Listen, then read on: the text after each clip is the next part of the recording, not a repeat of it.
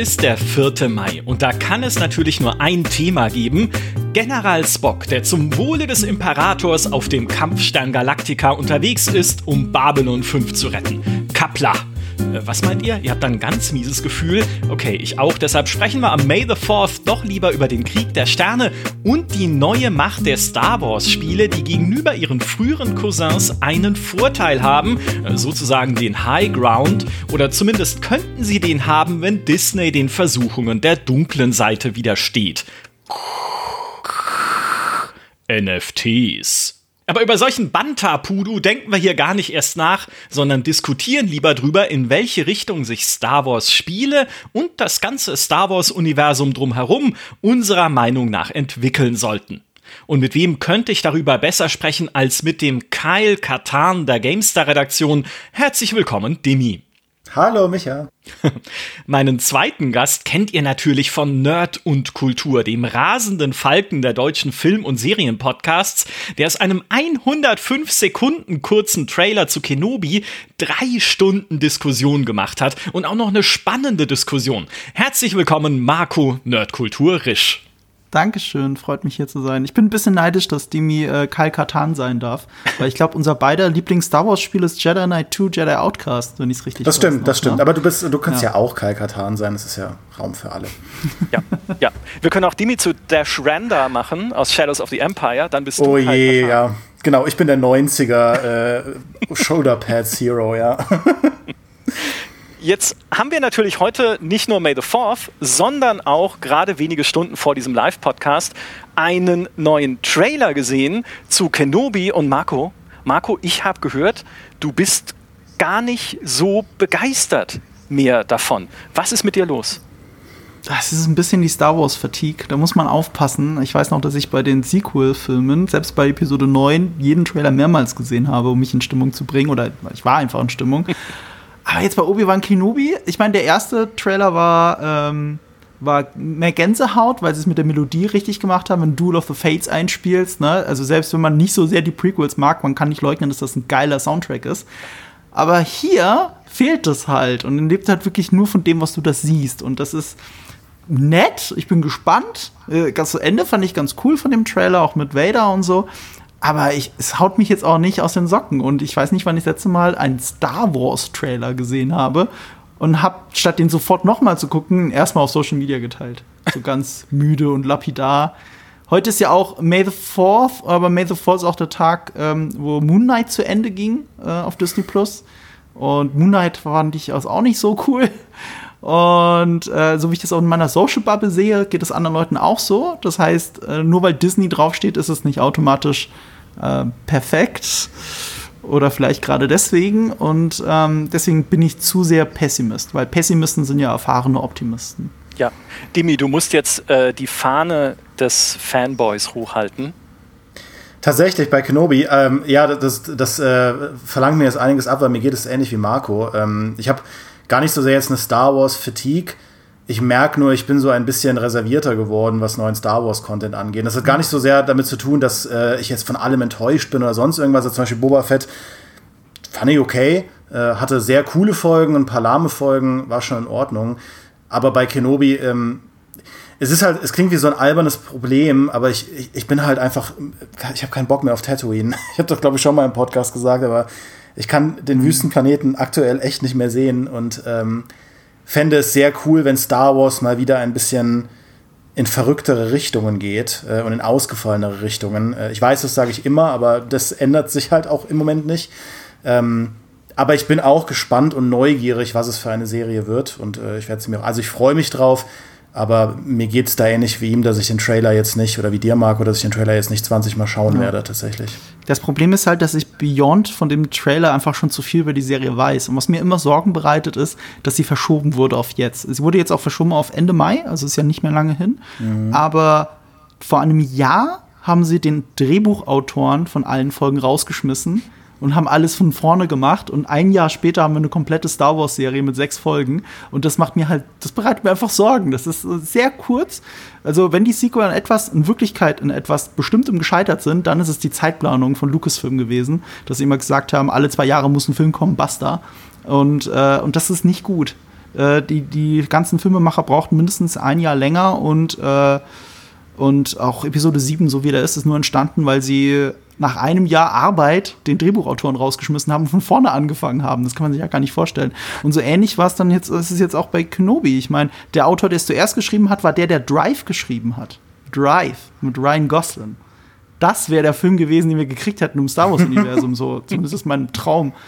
Und den haben sie rausgeschmissen, ersetzt durch, oh Gott, ich weiß es schon gar nicht mehr, hört diesen Drei-Stunden-Podcast. Ich habe fast alles wieder aus meinem Gehirn gelöscht.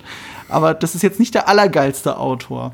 Aber die Regisseurin ist cool, weil die hat Better Call Saul gemacht. Ähm, Deborah Chow, die hat auch äh, zwei Folgen Mandalorian gemacht oder drei. Ich glaube zwei. Ähm, die Hoffnung stirbt zuletzt. Jetzt hatten wir es auch gerade schon im Chat. Äh, Obi-Wan sieht halt aus wie die reinste Fanservice-Orgie, zumindest was sie in den Trailern zeigen. Jetzt auch natürlich endlich mit Darth Vader. Ne? Nichts, es kann kein Star Wars geben ohne Darth Vader, ohne das Rematch of the Century jetzt, wenn Obi-Wan wieder auf ihn trifft oder zum ersten Mal auf ihn trifft. Also das spielt ja vor. Es ist kompliziert, ne? ihr wisst aber, was ich meine. Mhm. Äh, Dimi, du hast es ja auch gerade angerissen. Ist, dies, ist das ein, ein Universum, das zu viel zurückguckt?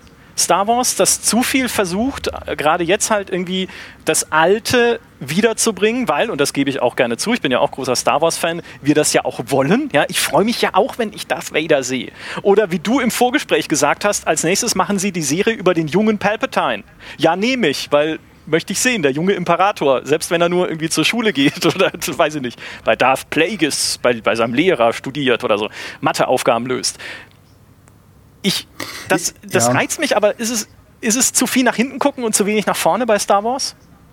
Ich glaube, es ist eine Herausforderung zumindest, weil das immer damit zusammenhängt mit der Frage, was Star Wars eigentlich auszeichnet. Ne? Ich weiß äh, zum Beispiel, dass Marco ja auch äh, in, äh, sage ich mal, in, seinem, in seiner Kritik von Star Wars 8 auch sehr gepriesen hat, dass sie so ein bisschen sich wegbewegen von dem Skywalker-Mythos und Star Wars wieder auch öffnen mit äh, neuen Jedi-Kindern und so weiter. Und ähm, das ist halt aber die Frage, ne? wie viel Skywalker braucht Star Wars, um mhm. zu funktionieren? Was gehört eigentlich, was, was muss Star Wars haben? Ja, also gerade wenn man sich so die frühen Comics anschaut, auch noch äh, bevor diese ganze Thrawn-Ära in den 90ern losging, da hatten sie das auch noch nicht so raus. Also da sind Star Wars-Comics noch so wild in alle möglichen Richtungen. Auch zum Beispiel, dass es halt in, in seinen, äh, in seinen ähm, ne, dass die Szenarien eher so ein bisschen abgeranzt aussehen müssen, dass es eher so eine mechanische Science Fiction ist.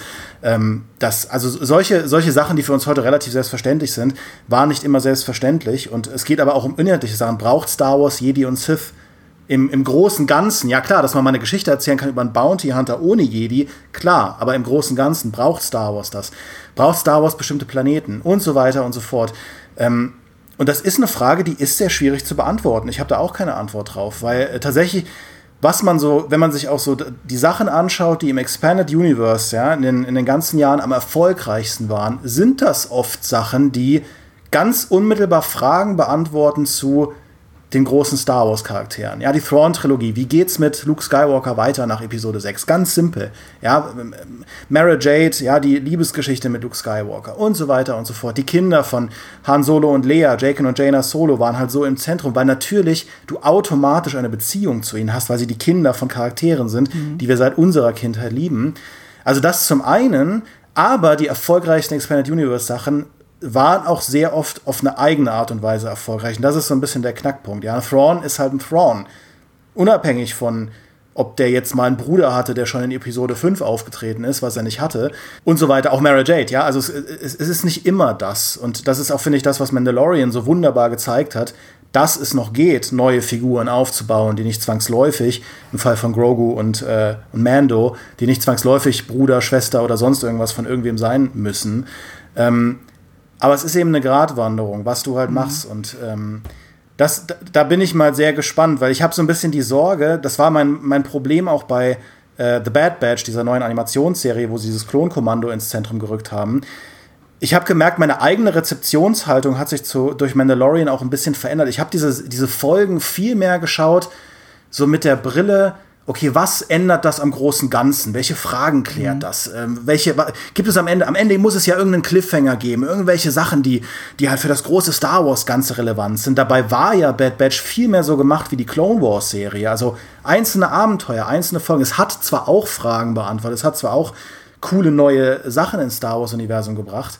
Ähm, Aber es war halt mehr so in sich geschlossen. Und da habe ich mich selbst auch hinterfragt, weil ich dachte, eigentlich will ich nicht so sein, dass ich jetzt jeden neuen Star Wars-Content drauf abgrase, ob ich endlich erfahre, wer der lang, lang verschollene Bruder von Obi-Wan Kenobi ist oder so. Ähm, aber du merkst eben, dass es, dass es eine Herausforderung ist, in welche Richtung man da geht.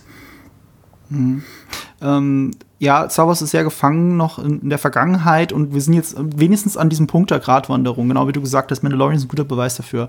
Ähm, um ganz kurz noch einmal auf die Sequels zurückzukommen, J.J. Abrams mochte halt nur die Originaltrilogie und deswegen haben wir die Filme von ihm bekommen, wie wir sie bekommen haben, besonders bei Episode 9. Äh, und äh, der Regisseur von Episode 8, Ryan Johnson, er ist eher so der ultimative Star Wars-Nerd gewesen. Der hat ähm, auch eine Trilogie in Arbeit zumindest, im Greenlight-Prozess für Lucasfilm, eine eigene Star Wars-Trilogie. Die wird aber vielleicht nie über diesen Greenlight-Prozess hinausgehen. Aber da es die gibt, wurde er gefragt, ob es denn eventuell zu äh, KOTOR sein könnte, Knights of the Old Republic. Uh, und Ryan Johnson ist ein großer Fan von Knights of the Old Republic. Und er hat einen sehr schönen Schlüsselsatz gesagt, nämlich gerade KOTOR ist gerade deswegen so geil, weil es was Neues war weil es nicht mhm. versucht hat, dasselbe nochmal zu erzählen. Es hat sich angefühlt wie Star Wars, spielt aber tausend Jahre vorher. Es war schön abgetrennt davon, hat seine eigene Geschichte erzählt. Und genau deswegen würde er niemals Kotor verfilmen. Interessant. Und das, das ist, halt ein Punkt, das müssen sehr viele Star Wars-Veteranen noch verinnerlichen. Weil auch Mandalorian, The Mandalorian selber, Mando, ist halt Boba nachempfunden. Und Grogu ist, sieht natürlich aus wie Yoda, nur als Baby. ne? Also klar, es ist eine neue Figur und zum Glück kriegen sie ihre eigene Geschichte und entwickeln sich weg von ihren Vorbildern. Aber sie haben so angefangen, weil die Macher, Dave Filoni und John Favreau, auch noch sehr in der Vergangenheit sind. Dave Filoni vor allem mit allem, was er in Clone Wars gemacht hat und in Rebels. Aber das ist schon mal ein Weg. Wir sind so, so langsam kommen wir dahin. Und all die neuen jungen Filmemacher, die haben halt auch die Spiele gespielt. Die haben die Comics gelesen. Die haben andere Sachen gemacht, als nur die Originaltrilogie zu gucken. Und äh, es kommen auch die Fans der Prequels. Die gibt's ja auch. Und die machen jetzt eben auch Sachen. Und das, das, das ernten wir langsam. Es wird aber dauern. Also wir sind jetzt gerade bei der Gratwanderung, die völlige Emanzipation fehlt noch. Ja, also und gerade die Prequels oder auch Clone Wars äh, sind für mich ja auch ein ein Indiz dafür, was diese Faszination Star Wars natürlich für viele ist, nämlich etwas, mit dem wir aufgewachsen sind. Wir, ich hoffe, ich darf das sagen, etwas älteren natürlich noch mit den Originalfilmen, aber die etwas jüngeren dann natürlich mit den Prequels und mit Clone Wars. Und auch dann setzt ja wieder diese Rückbesinnung darauf ein. Und man freut sich beispielsweise, wenn Commander Wolf in Star Wars Rebels mit dabei ist. Ne? Also es wandert dann zwar zum Glück schon eine Generation mhm. weiter und verbreitert den Kanon, auf den man zurückgreifen kann, wenn man irgendwie was Neues macht mit Star Wars. Aber auch da ist wieder dieses Hey und Ahsoka ist wieder da in The Mandalorian. Wundervoll, klar, natürlich, man freut sich, aber es ist halt wieder Ahsoka und man lernt halt dann, wie ihre Geschichte weitergeht und das verpflanzt sich so von, von einer Generation in die nächste.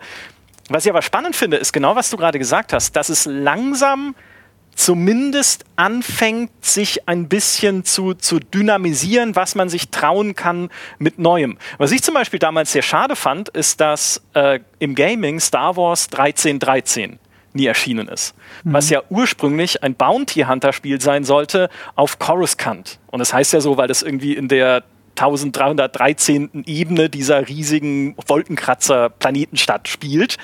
Und da hatten sie ursprünglich ja auch gesagt, wir wollen einen neuen Helden einführen, der ein neues Abenteuer erlebt.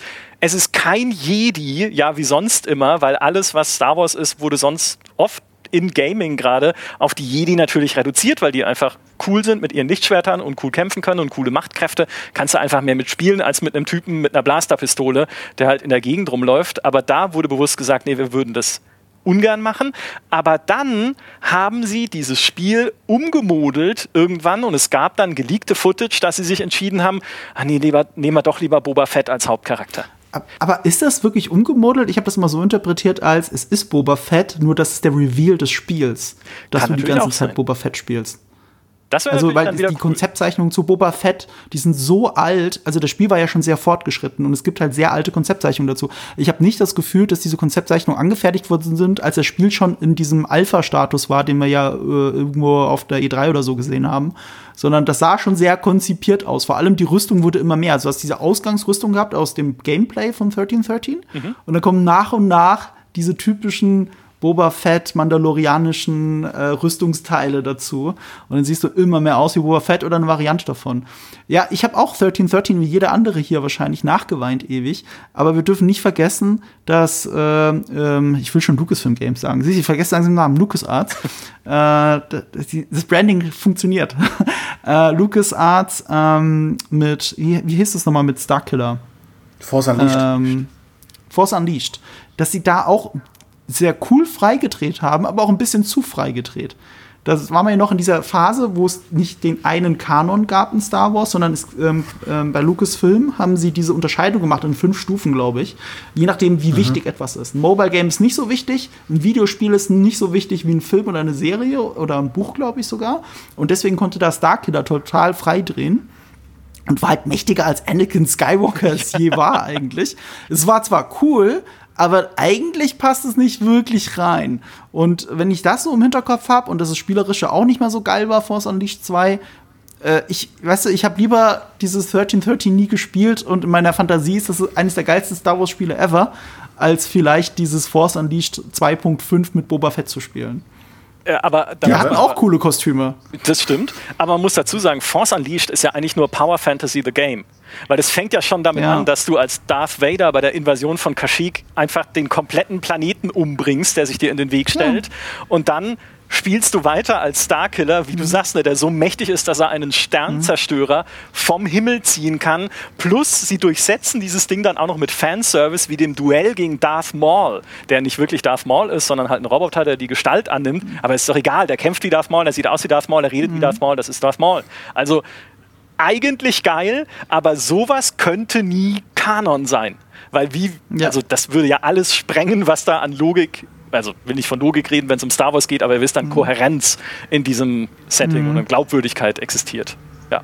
Ja, das ist auch äh, was, also sie haben das, es war auch die falsche Entscheidung, überhaupt zu versuchen, es halt irgendwie in den Kanon rein zu, äh, äh, also ne, es, Marco hat recht, es gibt diese verschiedenen Stufen, aber sie haben das ja auch als so ein Multimedia-Projekt aufgezogen, wie damals mhm. Shadows of the Empire Ende der 90er, dass es ein Buch dazu gab und ein Comic dazu gab ähm, und sie dann dieses, durch den Erfolg halt dieses äh, schlechte Sequel machen mussten oder wollten oder wie auch immer, das halt viel zu wenig Zeit und Ideen hatte. Ähm, also das war einfach der falsche Weg, weil es natürlich auch irgendwo der Story von Star Wars nicht gerecht wird. Du hast halt Luke Skywalker mit seinem großen Duell am Ende gegen Darth Vader und der großen Entscheidung, dass er den Imperator besiegt, indem er eben nicht kämpft. Und dann hast du ein Force Unleashed, das sagt, ja, aber wäre doch trotzdem cool, wenn man dem Imperator so richtig die Kauleiste zerballert. Und äh, das, also das halt überhaupt zusammenzubringen, ich glaube, da, da hätten sie sich vielleicht einfach nicht. Na, auch das ganze, das Rebellensymbol, ja, das große Rebellensymbol ist ja dann auch eigentlich nur das Familiensymbol von Starkiller und so. Also solche Verbindungen, die sie da gebaut haben, ich finde, das hätte es alles nicht gebraucht. Ähm, aber ja, das ja. war halt, das war halt Force. Force Unleashed war trotzdem ein für sich genommen cooles Spiel, aber es war halt wirklich die Endphase von also eigentlich war es schon nach der großen Zeit des Expanded Universe. Das ist ja auch was, was ne, heutzutage sehr oft wird das Expanded Universe verklärt als dieses große, geniale Ding, das immer toll war. äh, die Wahrheit könnte halt nicht weiter entfernt sein. Also ich habe jetzt wirklich, ich habe letztes Jahr alle zehn X-Wing-Bücher gelesen und mich wirklich nochmal da reingefuchst. Uiuiui, also das, ähm, tatsächlich die, die Hochphase, also wir reden immer von Thrawn und wir reden immer von Mara Jade ja. und wir reden von The Old Republic, aber wir reden mhm. von ganz, ganz, ganz, ganz, ganz viel nicht. Äh, also von ganz, ganz viel. Mhm. Niemand redet von Callista, Luke mhm. Skywalkers erster Freundin, die eigentlich ein Jedi war, der in einem Computer gesteckt hat und dann das eine, eine hirntote andere Kollegin von Luke übernommen mhm. hat und es in, einem, in einer Space Station mit, mit irgendwie besessenen Pflanzen und so. Also es gab ja. so obskure Geschichten. Wir ähm, reden ja auch nur für den coolen Videospielen, äh, ja. weil es gibt über 80. Es gibt über 80 Star Wars Spiele. Also das heißt, jedes Jahr, seit es Star Wars gibt, gibt es mindestens zwei Star Wars Spiele. Da kommt, der kriegt, kriegt aber keiner zusammen, weil die, der große Teil davon ist Schrott.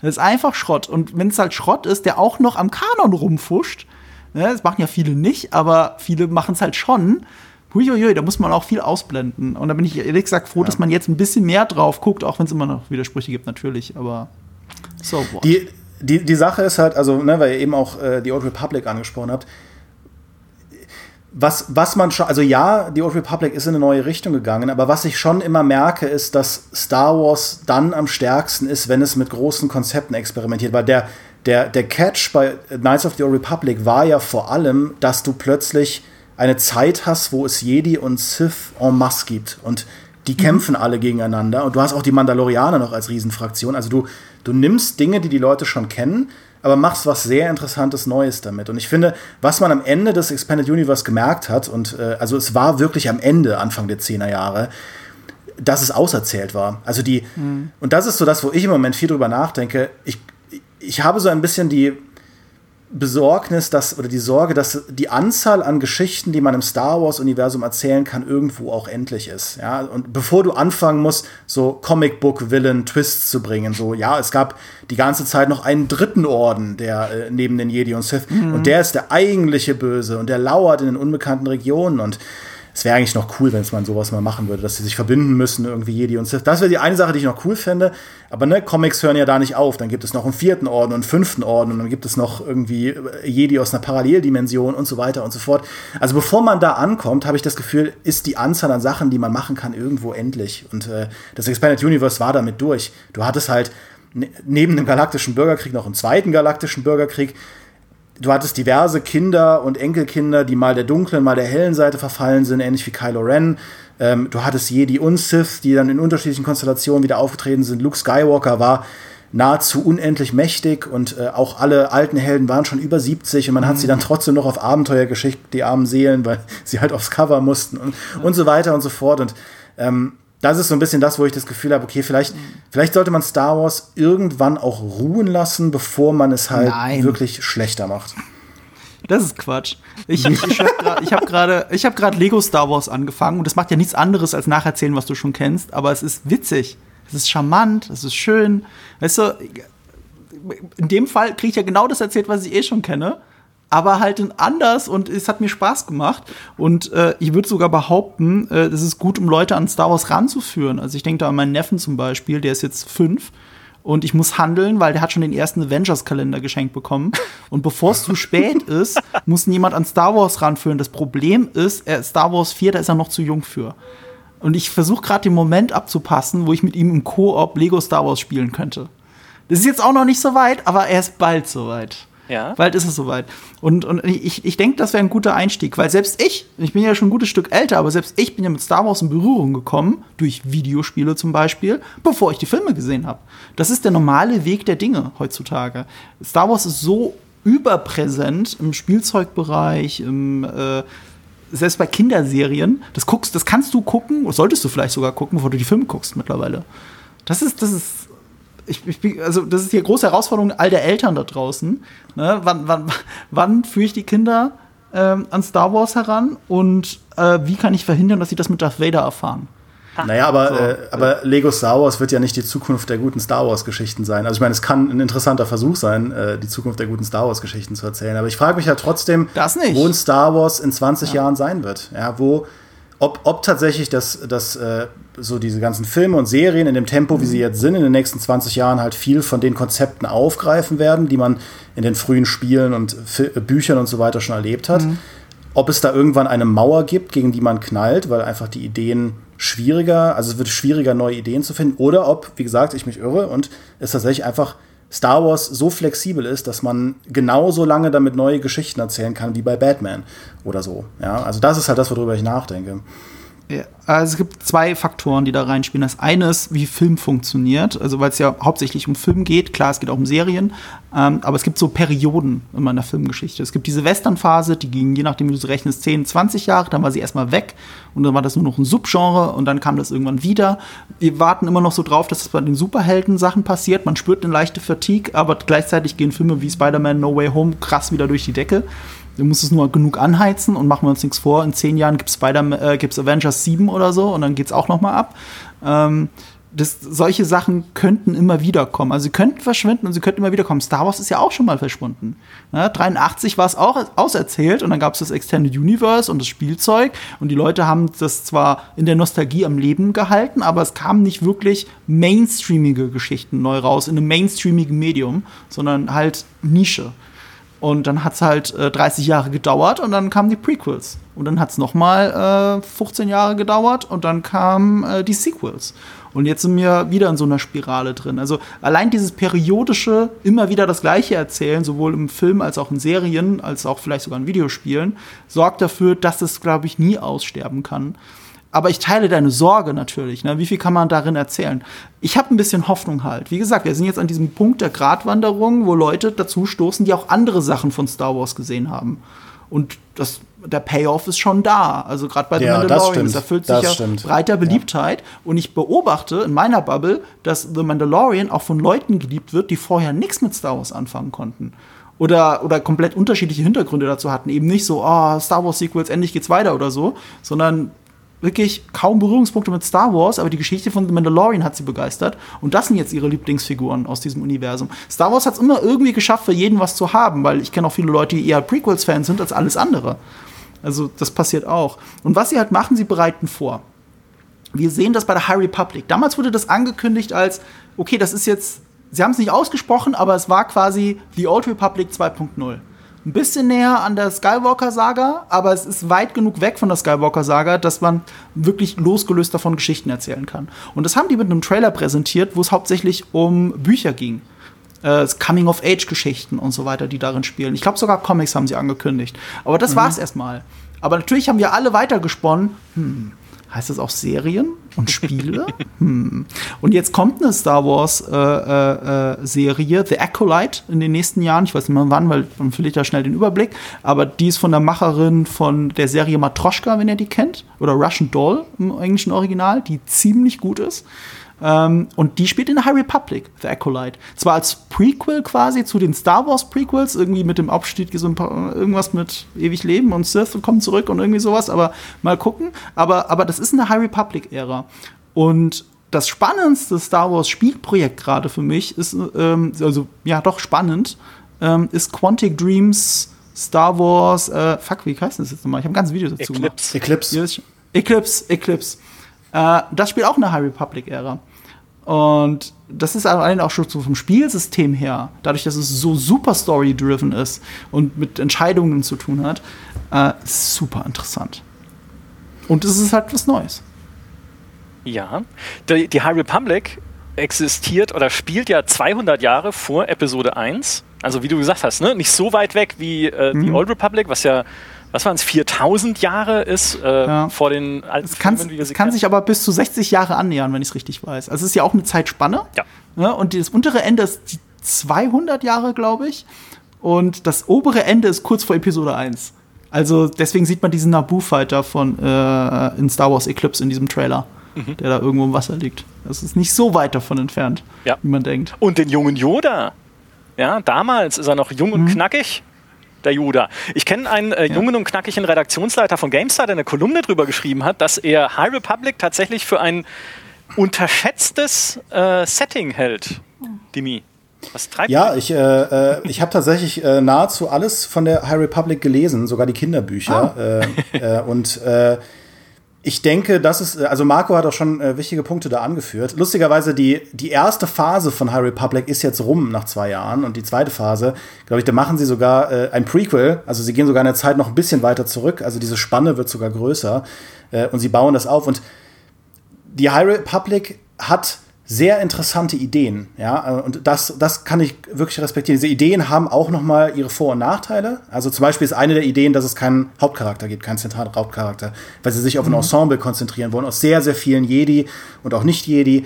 Ähm, hat den Nachteil, dass den High Republic-Geschichten so ein bisschen die emotionale Fokussierung fehlt, die dann die großen Star Wars-Filme hatten. Ähm, Hat aber, wie gesagt, den Vorteil, dass man sehr, sehr viele unterschiedliche Blickpunkte bekommt. Äh, es ist natürlich ein Cross-Media-Projekt über sehr, sehr viele Bücher und auch Medien. Hat auch den Nachteil, dass zum Beispiel eine der coolen Figuren, so eine sehr, sehr junge Jedi äh, namens Venestra, äh, die fängt halt in den Kinderbüchern an und dann taucht sie in der Young Adult Novel, in der zweiten Young Adult Novel ist sie dann die Hauptfigur und so. Also man, es springt halt sehr. Mhm. Und das macht es natürlich schwierig, wenn du jetzt nur einen Pfad folgst und zum Beispiel nur die Erwachsenenbücher kaufst, ähm, diese Geschichte ganz zu verfolgen. Also du wirst halt sehr angehalten, da äh, zu fächern.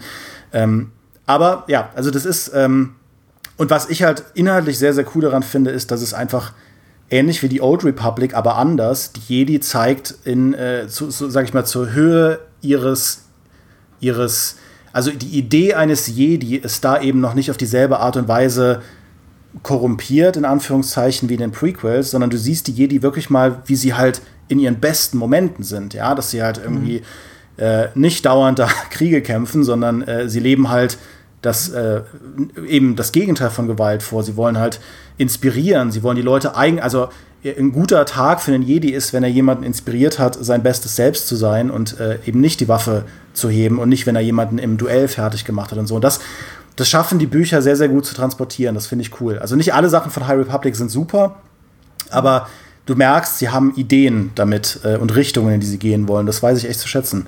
Ja, und ich finde es, ich es halt tausendmal spannender, in, den, in das Setting zu gehen, ne? wenn sie halt auch wirklich momentan noch nicht so fixiert sind auf einzelne Charaktere, ist es ja eher doch der Aufbau einer Welt, ne? um unterschiedliche Facetten zu zeigen und dann lieber dahin zu gehen, als Mace Windu zurückzubringen, um mal ein plakatives Beispiel zu machen, wo aber trotzdem die Leute durchdrehen, wenn äh, Samuel L. Jackson irgendwie tweetet, er lernt ja. das Lichtschwert kämpfen mit der linken Hand. ähm, und äh, ich, ich kann nicht genug betonen, das könnte als leichter Spoiler aufgefasst werden, aber es war halt einfach furchtbar, deswegen ist es kein Spoiler. Wie schrecklich ich das Ende fand von Star Wars Rebels. Weil das Ende von Rebels behandelt ja diese Welt zwischen den Welten, in der Ezra Bridger, die, die Hauptfigur, Ahsoka rettet eigentlich vor dem Tod und sie aus der Vergangenheit zurückholt in die Gegenwart, sodass sie weiterleben kann und dann auch unter anderem jetzt in Mandalorian auftreten und ihre eigene Serie bekommen kann, wo ich mir dachte, nee, Freunde, nee, das ist doch jetzt hier der Cop-Out. Das ist doch, jetzt habt ihr hier Dave Filoni, jetzt hast du doch hier dein ultimatives Multiverse-Portal aufgebaut, durch das du alles begründen kannst an Charakteren, die du wiederbringen kannst. Weil klar, am Ende wird das Portal geschlossen von Star Wars Rebels, aber das heißt ja nicht, dass es das einzige Portal war. Und was hält uns denn jetzt davon ab, Mace Window wieder zurückzuholen? Mhm. Ja, es hält uns vielleicht davon ab, Mace Window zurückzuholen, dass wir mal was Neues erleben wollen und was Kreatives. Vielleicht nicht die Moped Gang auf Tatooine in Book of Boba Fett, aber halt in die mhm. Richtung halt mal neue Ideen. Das fand ich. Ach, das ist mein, das ist mein größter Quarrel, den ich habe mit, mit Rebels, dass sie dieses Tor aufgestoßen haben.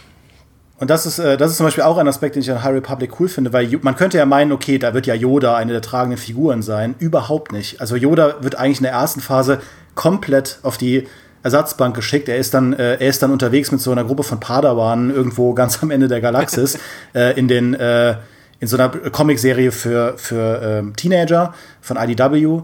Äh, und da ist er halt dann präsent und unterwegs. Aber in dem Großteil der der großen Bücher und Geschichten spielt er zumindest in dieser ersten Phase überhaupt keine Rolle. Und das finde ich war auch eine sehr mutige, bewusste Entscheidung, dass sie die eine Figur, die sie da haben, um die Leute reinzuziehen, dass sie die zur Seite schieben, um halt diesen neuen Charakteren Raum zu geben. Und sowas, ja, finde ich eine sehr coole Idee. High Republic hat leider das Problem, dass eben dadurch entsteht, dass du halt auf zum Beispiel die Sith verzichtest.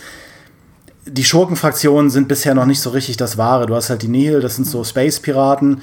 Äh, und du hast die Drangir, das sind äh, böse Pflanzen. Und das ist halt leider genauso cool, wie es klingt. Ähm, und da bin ich gespannt, in welche Richtung sie das noch entwickeln. Aber man hat zumindest das Gefühl, dass sie da einen Plan haben. The Acolyte ähm, soll doch eine Sith-Geschichte sein, wenn ich es richtig verstehe. Oder eine, nicht ja. Sith, sondern eine der dunklen Seite, ne? Die sind ja auch unterwegs, ja, die sind ja auch da, ja, man weiß es halt nicht nur. Es sind ja nur zwei es unterwegs. Es geht um diese Regel der zwei im Prinzip. Ja wenn man so möchte. Aber man weiß halt nicht, also ich glaube, der Acolyte wird darin münden, aber es ist alles Spekulation, deswegen ist es schwer zu sagen. Aber, aber was du auch alles sagst über die High Republic, das zeigt uns ja auch ganz schön, natürlich könnte man schöne neue Geschichten erzählen. Ich muss auch an Star Wars Visions denken, das hat mich mhm. letztes Jahr ziemlich weggeblasen, gerade weil sie die Freiheit hatten, äh, bei dieser Anthology-Anime-Serie jede Folge von einem anderen großen Animationsstudio aus Japan nicht, sich nicht an den Kanon halten zu müssen. Und das waren alles Kurzfilme von fünf Minuten bis 20 Minuten. Und der große Teil, ich meine, für jeden war was dabei, glaube ich. Also selbst wenn man nur, wenn man wenig mit Anime anfangen kann, ist, glaube ich, für jeden was dabei. Und äh, die meisten und die richtig guten Geschichten haben es halt geschafft, in so kurzer Zeit mit völlig neuen Charakteren, einem nicht ganz so gefestigten Star Wars-Universum, tolle Geschichten zu erzählen. Und es ist ja ein riesiges Universum. Ne? Das Ding ist halt, die müssen sich von der Skywalker-Saga lösen. Und das passiert langsam im Framing. Das heißt, das Lego-Spiel heißt, äh, das neue Lego-Spiel heißt The Skywalker-Saga. Weil dann wissen wir, was gemeint ist damit in Star Wars. Und die ganzen anderen Sachen, auch dieses Quantic Dream Spiel, das Eclipse, da steht ja nichts mehr von Skywalker Saga dran und es spielt auch nicht zur Zeit der Skywalkers und man kann eine neue Geschichte erzählen, die anders und sogar vielleicht besser funktioniert. Äh, wenn man Star Wars nicht immer so als wie soll ich sagen, als das Herr der Ringe-Epos betrachtet und alles muss dann irgendwie davor oder danach und irgendwie mittendrin spielen, sondern Star Wars ist eine Welt und in der Welt kann ich ja beliebig viel erzählen. Guckt euch die echte Welt an, was wir hier erzählen können. Wir können hier Liebesdramen erzählen, die in der echten Welt spielen. Wir können, wir können dank Breaking Bad und Better Call Saul erzählen, dass ein Albuquerque der größte Moloch, kriminelle Moloch der Welt ist. Albuquerque, New Mexico was? Ja. Und es funktioniert. Und genauso könnte Star Wars auch funktionieren. Das war der Appeal bei Star Wars 1313. Dass es in der Untergrundstadt spielt, in einem kleinen Teil von Coruscant, wo nur wo nur die Verbrecher hingehen und sich sonst keiner hintraut. Das war der Appeal. Und das hat uns gefallen. Und der, der Punkt muss erreicht werden, dass, ähm, dass mehr von diesen Geschichten kommen. Und ich glaube, da sind sie zumindest auf einem guten Weg. Ja, man könnte sagen, Albuquerque ist das Nar Shaddaa von New Mexico. Denn Nasha da ist auch so ein Ding. Das ist ein, äh, jeder, der jemals ein Star Wars Game in der Hand hatte, weiß, das muss drin sein. Das ist so ein typischer Gaming-Schauplatz. Also nicht in allen natürlich, aber in Jedi Knight war das und Dark Forces, das war immer gesetzt. Ein Level muss Nasha da sein, damit man halt auch ein bisschen vertikal sein kann, ne? weil das ist ja auch so eine Stockwerkstatt, so ein bisschen auf diesem Schmugglermond. Und lustigerweise aber ein Schauplatz, der, ich glaube, in Comics kommt da noch vor, hin und wieder, aber nie in den Filmen thematisiert wurde oder gezeigt wurde. Und auch logischerweise nicht in den Serien, weil zu der Zeit gab es noch nicht so viele Serien. Also man sieht schon, man kann so ein Ding auch etablieren ne? und dann halt mhm. so was Ikonisches draus machen. Das wurde auch im Chat schon erwähnt. Mhm. In dem Fall, ne? Was ist mit Nashada? Nashada war doch cool. Ja, du kennst es aber nur, wenn du, also hauptsächlich dann, wenn du im Gaming unterwegs warst. Wir haben die Übergänge langsam. Wir haben diese Übergänge von den Spielen in die in die Filme. Wir haben ja über Kenobi eingangs geredet und Kenobi zeigt uns die Inquisitoren. Die Inquisitoren kennen wir besonders gut durch Rebels und weil wir sie aus Rebels kannten, sind sie dann gewandert in, ähm, in das Spiel auch Jedi Fallen Order und dann äh, zu Kenobi, wenn du so möchtest. Aber wenn du wirklich nach den Roots der Inquisitoren schau schauen willst, dann äh, landest du 1980 bei einem Hörspiel ein Star Wars Hörspiel, das bei der BBC, glaube ich, ausgestrahlt wurde oder irgendeine andere Radiostation, wo auch nochmal extra Textzeilen eingesprochen worden sind. Da werden die Inquisitoren zum allerersten Mal erwähnt. Damit waren sie mehr oder weniger Star Wars Kanon, weil es ist der Film nur nochmal Director's Cut als Hörspiel oder so. Aber richtig gesehen haben die Inquisitoren äh, wir Spieler zuerst, nämlich bei Jedi. Mhm. Jedi Knight, bei Jedi Knight. Jedi Knight dem, 1, äh, Dark Forces, der, der äh, ist es Dark Forces 2 ja. oder ist es dann der Nachfolger von Dark Forces 2? Äh, Dark Forces 2 war das, ja. Das Derek ist Dark Forces 2, ne? Ja, ja, ja, genau. Da haben wir in diesen super, damals, äh, heute trashing, aber damals schön gefilmten Live-Action-Szenen, ja. diesen Zwischensequenzen, haben wir Schauspieler gesehen und da haben auch die Inquisitoren gemacht, was Inquisitoren machen. Sie haben den Jedi gefangen genommen und hingerichtet. so, und, und das war das erste Mal, dass wir mit Inquisitoren äh, in Berührung gekommen sind, in einem Videospiel. Und jetzt haben sie es auf die Leinwand geschafft. Nee, nee, eigentlich auf dem Fernseher. Aber trotzdem, es, es fühlt sich so wholesome an. Ja, das, äh, das gab es damals immer mal wieder. Auch der Prinz Xizor, der ja äh, einer der prominentesten Schurken geworden ist in ja, vielen Sachen und der auch dann in Clone Wars aufgetaucht ist, war ja äh, entwickelt für dieses Multimedia-Projekt äh, äh, Shadows mhm. of the Empire. Dieses große Ding damals mhm. auf dem N64, wo, ne, wo alle nur das erste Level kennen, of Hoth. Ähm, da haben sie halt versucht, eine Fra da haben sie versucht, eine Fraktion zu bauen, ähm, die eben für Vader und das Imperium und für die Rebellen als dritte Schurkenfraktion fungiert und ihm auch einen Gegenspieler entgegenzusetzen, der auch, ne, also der Vader geht ja gerne mal, siehe Anfang von Force Unleashed, geht ja gerne mal überall durch, aber wo auch er ähm, ein bisschen was zu, zu kämpfen hat und äh, das hat so Traktion aufgenommen, dass sie das auch dann später übernommen haben, weil es hat eben eine sehr prägnante Schurkenfigur war. Und Clone Wars, dadurch, dass Clone Wars ja auch sehr viel exploriert hat im Star Wars-Universum und auch die Art von, also Clone Wars hat ja viel auch von der Unterwelt gezeigt, unterschiedliche Piratenfraktionen und so weiter, hat eben auch äh, die unteren Ränge von Coruscant gezeigt, ja, als Ahsoka auf der Flucht ist und, und so weiter und so fort. Und da ist natürlich auch so eine Schurkenfraktion wie die Black Sun sehr, äh, eine sehr gute Vorlage und die haben sie aufgegriffen, was extrem cool ist. Ja, und Shadows of the Empire ist äh, mit, dem, mit dem einen Level, den jeder zitiert, nämlich halt der Anfang ne, mit Hoth, dass du halt da den, den AT-AT mhm. einwickeln darfst und sowas, ist für mich halt auch so ein, das ist so ein Musterbeispiel dafür, wenn man jetzt mal vom Rest absieht, weil das war tatsächlich neu für die damalige Zeit ne, mit Shadows of the Empire, dass es halt diese neue Geschichte dann war, in die sich eingedockt hat. Aber die allermeisten Star Wars-Spiele der alten Zeit fallen halt erzählerisch in drei Kategorien. Das erste ist, du spielst halt einfach Filmszenen nach oder zumindest an Filmszenen angelegte Dinge. Ne? Angriff auf den Todesstern, die Schlacht von Hoth, irgendwie auf Endor rumkurven mit dem Speederbike. Oder es gibt irgendeine neue Bedrohung des Imperiums, eine Geheimwaffe des Imperiums, die man sich aus dem Hut zieht, weil man eine neue irgendwie halt irgendwie einen Antagonisten oder einen Gegner braucht. Das war dann sowas wie in Rebel Assault 2 gibt es plötzlich unsichtbare TIE Fighter weil dann, ne, also das ist jetzt das neue Ding. Oder in Dark Forces haben sie die Dark Trooper erfunden, weil mhm. Kal-Katan, der Held für einen Shooter halt nicht nur auf Sturmtruppen schießen soll und Jedi gab es da nicht, also braucht er irgendwas Dickeres als Sturmtruppen, dann führen wir halt äh, Dark Trooper ein. Und die dritte Kategorie ist, irgendein Jedi-Geheimnis oder Sith-Geheimnis wurde wiederentdeckt und du musst dringend etwas tun, um äh, da einzuschreiten. Siehe das Tal der Jedi eben in Jedi Knight. Aber auch diese Elemente sickern ja langsam rüber in die Serien, wie die Dark Trooper in The Mandalorian. Und also, ich weiß nicht, ja. wie, wie, fandet ihr das? War das? Ist das eine gute Idee? Ja, gut, das sind ja andere Dark Trooper, oder? Als es sind nicht eins zu eins dieselben Dark Trooper, es sind halt da also, dunkle Truppen. Ja, ja aber äh, äh, die Dark Trooper in Dark Force sind ja Menschen, die Dark Trooper in äh, Mandalorian sind ja Roboter.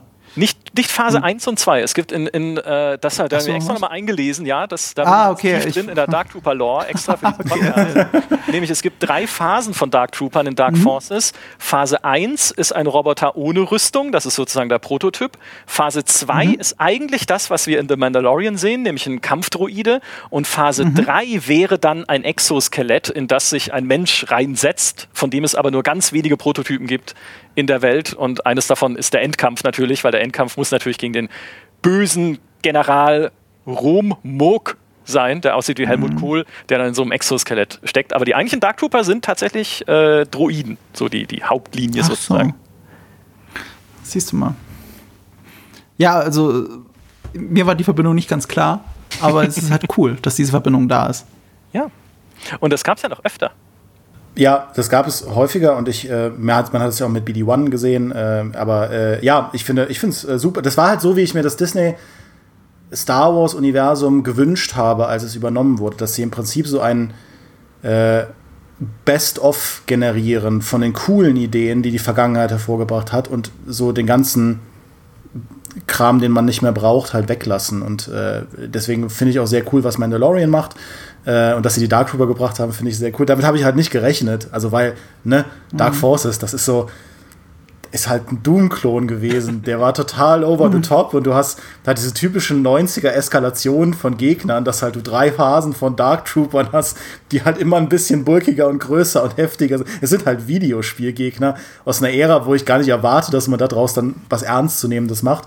Ähm, aber fand ich cool, dass sie es übernommen haben. Und sie haben es dann auf eine coole Art und Weise gemacht. Ja, oder auch in, in der Boba Fett-Serie, dass man diese BD-Unit kurz sieht. Ich meine, mhm. da gibt es ja wirklich keine andere Referenz als einfach das Videospiel. Ja. Äh, wie gesagt, es nähert sich an. Das sind ja auch alles Spieler mittlerweile. Ja. Du hattest auch, du hattest auch äh, in, glaube ich, Star Wars 8 war es, dieses, was, äh, was Luke Skywalker in Battlefront 2 sucht in der Kampagne, sieht ja, man ja, glaube ja. ich, in Star Wars 8 kurz. Das Hat dann im Endeffekt keine Bewandtnis gehabt. Genau, ja. aber äh, es war halt zumindest da und äh, immerhin, ja. Naja, aber das ist ja die Chance dann tatsächlich. Ne? Es verschmilzt halt langsam, hoffentlich irgendwann, dieses, was früher eher getrennt war. Ne? Es gab halt die Games, die erzählen ihre Geschichten mhm. und meistens erfindet man dafür halt irgendwas, was am Ende nicht in den Kanon passt. Einfach um ihnen eine Dramaturgie zu geben und weil sie halt einen Gegner brauchen. Ne? langsam setzt da hoffentlich ein Umdenken ein, zu gucken, okay, wie können wir das Ganze doch in einen kohärenten Kanon und in ein stimmiges Universum gießen, um halt nicht irgendwie eine ausgegliederte Gaming-Community zu haben, die gefälligst ihre Dark Trooper äh, abschießen soll, sondern halt ein Universum, an dem wir uns alle gemeinsam erfreuen können, über alle Medien hinweg. Und das finde ich ist also nicht jetzt unbedingt einzigartig für Star Wars oder so, aber Star Wars könnte das größte solche stimmige Universum werden, was es gibt. Ne? Wo du wirklich sagen kannst, okay, ich erlebe hier halt tatsächlich ein aufeinander abgestimmtes Ding in Film, Serie, Comic, Spiel und was es sonst noch so gibt. Die Republic Commandos habe ich vergessen, natürlich. Die Republic Commandos, die sie ja in, äh, in äh, Bad Batch zurückgebracht haben und in Clone mhm. Wars. Äh, super cooles Ding, ja. Also alleine halt, also da, ich verstehe, warum sie es gemacht haben, ja, weil die Idee von so Elite-Klonen ist halt einfach mega cool. Aber ähm, äh, dass, äh, dass, dass die halt, also sie haben ja auch in Bad Batch dann eine prominentere Rolle eingenommen, auch wenn man da, glaube ich, noch nicht so ganz weiß, wo die Reise hingeht. Ähm, also weil sie, ja, egal, ich spoiler jetzt nichts, aber ähm, äh, finde ich auch cool, dass sie das halt genommen haben. Die, ich, ich wünsche mir auch diese große Utopie eines Transmedia-Story-Universums, wo alles ineinander greift und so. Die Sorge, die ich halt nur habe, ist, dass diese Dinge sich gegenseitig ausbremsen könnten, wenn sie irgendwann zu verschlungen werden. Ähm, ich verstehe euren Punkt nicht ganz, dass ihr das als Utopie betrachtet. Ich finde, das ist schon da, es ist nur nicht perfekt. Ja. Das passiert ja.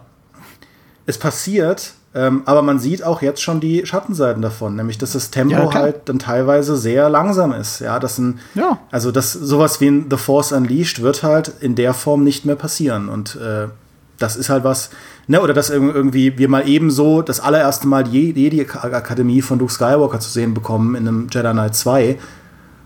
Das war damals so, what? Das ist Luke Skywalker, wie er halt die Jedi-Akademie mhm. führt. Das kannte man ja wirklich nur, wenn man die Bücher jenseits der Thrawn-Trilogie gelesen hatte. Und, aber das, äh, das fand ich so kann ich cool. wieder nicht ausschließen. Das kann ich wieder nicht ausschließen. Dafür gibt es ja die, die Jedi-Serie, also nach Fallen Order, das geht ja weiter. Mhm. Und mich würde das nicht wundern, wenn du dann irgendwann in einem Tempel, in irgendeinem Gebäude, irgendwas, was du auch noch nicht gesehen hast, und das hat auch noch mit Luke Skywalker zu tun, dann drin sitzt. Also, das sind Vielleicht Sachen passieren gerade. Jedi Knight, äh, Quatsch, das Fallen Order 1 ist halt dahingehend eher sehr verhalten. Also alles, was das ja. halt auf den Weg bringt, ist halt extrem vorsichtig. Äh, du, du die haben Dominic Monaghan in, in, der Rolle besetzt. Der wird früher oder später irgendwo Live-Action auftauchen. Da wette ich. Da ja, wette ich drauf. Das, also äh, früher wär, oder wäre später. Zu hoffen, wäre zu hoffen. Ja. Ich fände es cool. Ähm, dann haben wir eine ganze Riege von Jedi, die die Order 66 überlebt haben. Und dann kann man so einen Team-Up-Film machen. Wann kommt der neue Karl Katan? Das ist doch die Frage. Und wer spielt ihn? Ja, das ist eine gute Frage. Äh, der eine Typ von Midnight Tom Holland. Zum folglich. Tom Holland. Sorry. Ich, äh, ja. Wenn es animiert ist, ist es Chris Pratt, weil der spricht alles, was animiert ist. Ähm, äh, der, der eine Typ von Midnight Mass äh, wirft immer wieder auf, im Internet seinen Hut in den Ring und er ist gut befreundet mit Mark Hamill. Das ist nicht komplett auszuschließen. Also, wenn ihr Midnight Mass gesehen habt auf Netflix äh, von äh, dem Typen, der Spuk in Hill House gemacht hat und das ganze Zeug, äh, Mike Flanagan? Mike Flanagan, glaube ich. Ähm, ähm, der äh, hat halt diese Serie Midnight Mass, die ist sehr interessant. Und da gibt es einen Darsteller, der den Sheriff spielt. Ähm, und er ist sehr aktiv auf Social Media und wie gesagt, befreundet mit Mark Hamill und er immer wieder, ich bin Kyle Katan Material, keiner kann mich von was anderem überzeugen. so was twittert er die ganze Zeit und ich da, und ich, er hat mich auch schon so weit, dass ich mir den angucke und sage, ja, stimmt, das könnte Kyle Katan sein. Ja, ich meine, anders hat es ja, äh, anders hat's ja hier, ähm, wie heißt der, der Witcher-Darsteller auch nicht gemacht. Halt einfach so lange genervt, ja. bis er als Witcher, als Hexer gecastet wurde. Ja.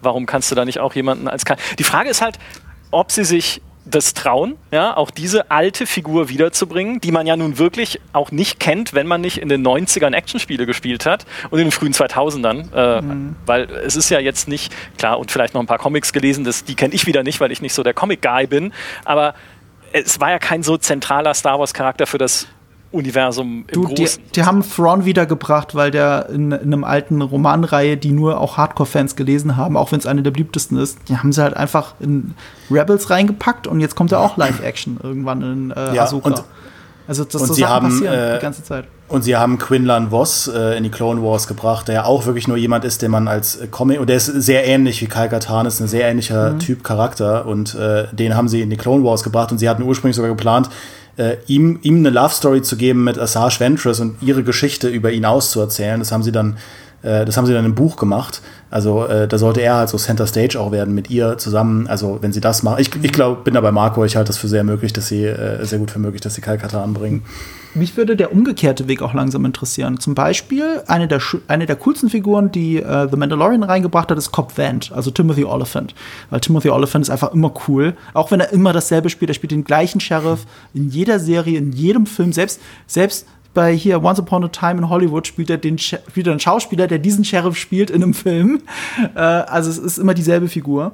Und Timothy Oliphant, wenn du dem eine Synchronrolle in einem Videospiel anbietest, der würde das machen. Und wer würde, also der zumindest The Mandalorian gesehen hat, hätte nicht Bock, ein Spiel zu spielen, in dem Cobb Vanth eine spielbare Figur ist? Oder eine, ein Side-Character?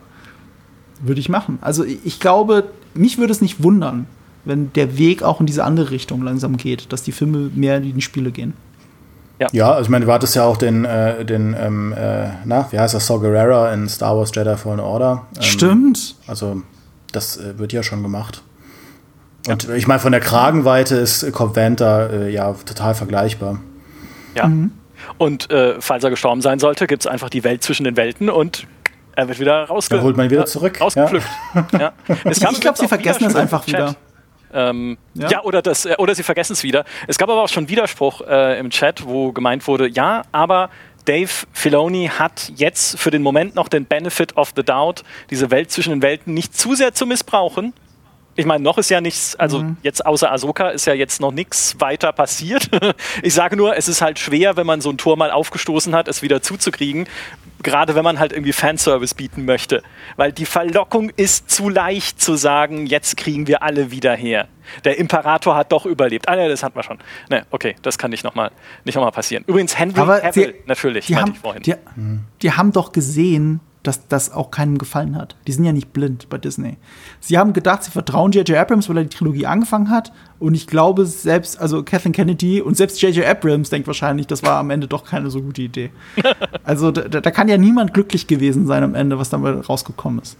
Ja. Und, ähm, und, und wie, in allem, was danach passiert ist, wirklich in fast allem, haben wir gesehen, dass, äh, dass sie eine Entwicklung machen. Dass sie gesehen haben, okay, bringen wir nicht nur die Nostalgie aus den Filmen rein, sondern bringen wir die Nostalgie auch aus den Spielen rein, reichern das mit was Neuem an, versuchen neue Leute zu erreichen. The Mandalorian ist nicht nur für Star Wars Nostalgiker. Ähm, und und das, das gehen sie jetzt Schritt für Schritt und das wird ja eh noch 50 Jahre weiter gemolken. Aber wir wollen es ja. Wir wollen es ja. Guck dich mal hier um. Guck mal, hier, ich habe das scheiß Poster aus den USA bestellt für keine Ahnung wie viel. Davon gibt es 250 in, in der japanischen Fassung. Das mache ich doch nur, weil ich diese Scheißwelt so liebe. äh, und ich habe hier überall Merch rumliegen. ähm, da, da ist die Kaufkraft. Das ist halt so. Das wird nicht aufhören, solange wir es wollen.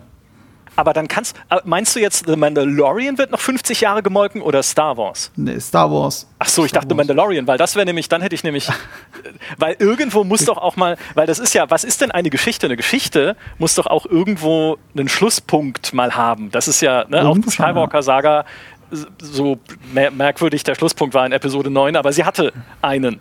Und jetzt ist es vielleicht mal gut und das Buch ist zu und wir können schauen, wo es weitergeht. Und auch The Mandalorian könntest du jetzt ja, also sollte, ne, ich meine, vielleicht die Verlockung des Geldes könnte dem entgegenstehen, aber eigentlich sollten Die Verlockung des Geldes ist ja, da. Sie wissen, The Mandalorian ist beliebt, aber sie wissen, sie können es auch nicht ewig weitermachen, weil sie sind ja nur zehn Jahre entfernt von den Sequels.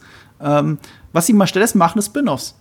Also das Ahsoka-Spin-off, es gab ja noch ein Rangers of the New Republic Spin-off, das jetzt erstmal auf Eis gelegt ist, aber sie können da weiterbauen. Das ist ja schon ein eigenes Star Wars-Universum im Star Wars-Universum. Wir haben die Skywalker-Saga und ich nenne es immer das Mandoverse. Es gibt so dieses kleine abgetrennte Ding, das zwar super viele Referenzen von überall hat, aber das ist ja wie in der Soap so eine eigene kleine Konstellation, wo der mit dem befreundet ist und der mit dem befeindet ist und dann äh, befreundet man sich auch wieder an und so weiter und das spielt da so wie ein Arrowverse oder was auch immer für ein Zwischenuniversum bei DC und so weiter, ähm, ist es halt sowas, das Mandoverse.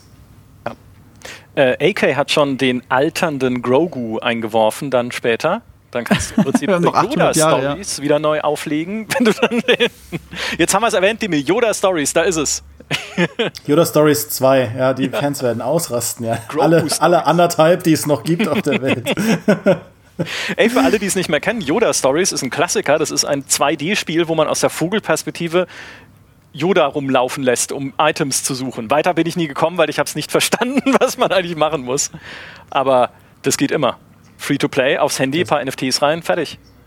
Es war eins es, von diesen vielen, so vielen Schrottspielen, die Marco erwähnt hat ja. vorhin, als er meinte, sehr vieles Schrott. Das, das ist eins davon. es gibt noch so ein Indiz dafür, äh, warum Star Wars nie aussterben kann. Egal, ob sie auch immer wieder die gleichen Geschichten erzählen, weil es gibt halt so gewisse Sachen, die Ikonografie und alles, das lässt uns nicht los. So ein Lichtschwert ist halt wie ein, weißt du, so wie ein Schwert cool ist in einem Film, ist halt ein Lichtschwert immer cool. Und ich glaube, jeder erwachsene Mensch und die meisten Kinder, die schon mal Star Wars gesehen haben, haben mindestens einmal in ihrem Leben und ich behaupte auch bis ins späte Alter einen Besenstiel in der Hand gehabt und so getan, als sei es ein Lichtschwert. Wenigstens gedacht, wirklich wieder eine Millisekunde, hm, eigentlich könnte das auch ein Lichtschwert sein. Und diese Faszination in Star Wars wird uns halt nie loslassen. Also ich sehe nicht, wann das passieren sollte. Und äh, solange das so ist, wird Star Wars weiterleben, und egal in welchem Medium. Die, die letzte Frage ist natürlich gerade auch, was erwarten wir denn, über Star Wars Eclipse haben wir jetzt schon gesprochen, aber was erwarten wir denn eigentlich von diesen Gaming-Projekten, von denen wir auch wissen, dass sie momentan in Arbeit sind? Die Amy Hennig, ne, deren Spiel bei EA Visceral ja eingegangen ist, daran, dass mhm. äh, es kein Service-Game war oder zumindest so wurde kolportiert oder EA war davon einfach nicht überzeugt oder nicht begeistert genug. Also irgendwie haben sie das eingestellt, Visceral zugemacht, aber die arbeitet ja jetzt trotzdem weiter wieder an einem Action-Adventure im Star Wars-Universum. Und das ist doch eine Chance. Also auch da wieder eine Chance zu sagen, nee, man spielt jetzt, also man macht es halt nicht im Mandoverse und man spielt den Mandalorian und es ist im Prinzip weiß ich nicht, was hat denn Mando eigentlich erlebt zwischen Mando Staffel 1 und Staffel 2 oder zwischen Staffel 2 und Book of Boba Fett oder sowas. Ne? Also nicht das, was Dimi gerade meinte, man füllt wieder eine Lücke, die ja vielleicht schon ihre Fans hätte und vielleicht auch werbewirksam wäre, wenn man es draufschreiben könnte, sondern nee, man geht halt wieder woanders hin und versucht halt da eine neue Geschichte anzufangen, eine neue Figur oder Figuren aufzubauen. Bisschen wie man es ja auch damals gesehen hatte in diesem wenn ihr euch daran erinnert, in diesem ganz, ganz kurzen Mini-Teaser von diesem Annie Hennig-Projekt, den sie auf der E3 gezeigt haben, wo einfach jemand aus einem Haus rausgeht, auf einem Wüstenplaneten, ja. total neues Motiv für Star Wars. Auf Tatooine. Ja, es war auf Tatooine. War es ja. Tatooine? Okay. Es äh, war die Kantine. Ich habe diese sieben Sekunden Tod analysiert in einem sieben Minuten Video. Wenn du genau hinschaust, äh, sie geht, äh, die Figur geht aus der Kantine raus aus Star Wars äh, an Neue Hoffnung. Ja, dann, äh, dann nehme ich zurück. Äh, keine neuen Ideen. Ja, Star Wars ist erledigt. Das war's. Aber die einzige Idee war, dass das Imperium dort ist. Das war die einzige genau. Idee. Was wäre, wenn das Imperium vielleicht doch äh, Tatooine besetzt hätte? Keine Ahnung. Hm. Ja, äh, sag das nicht Dave Filoni, sonst macht er wirklich ein Metaverse auf.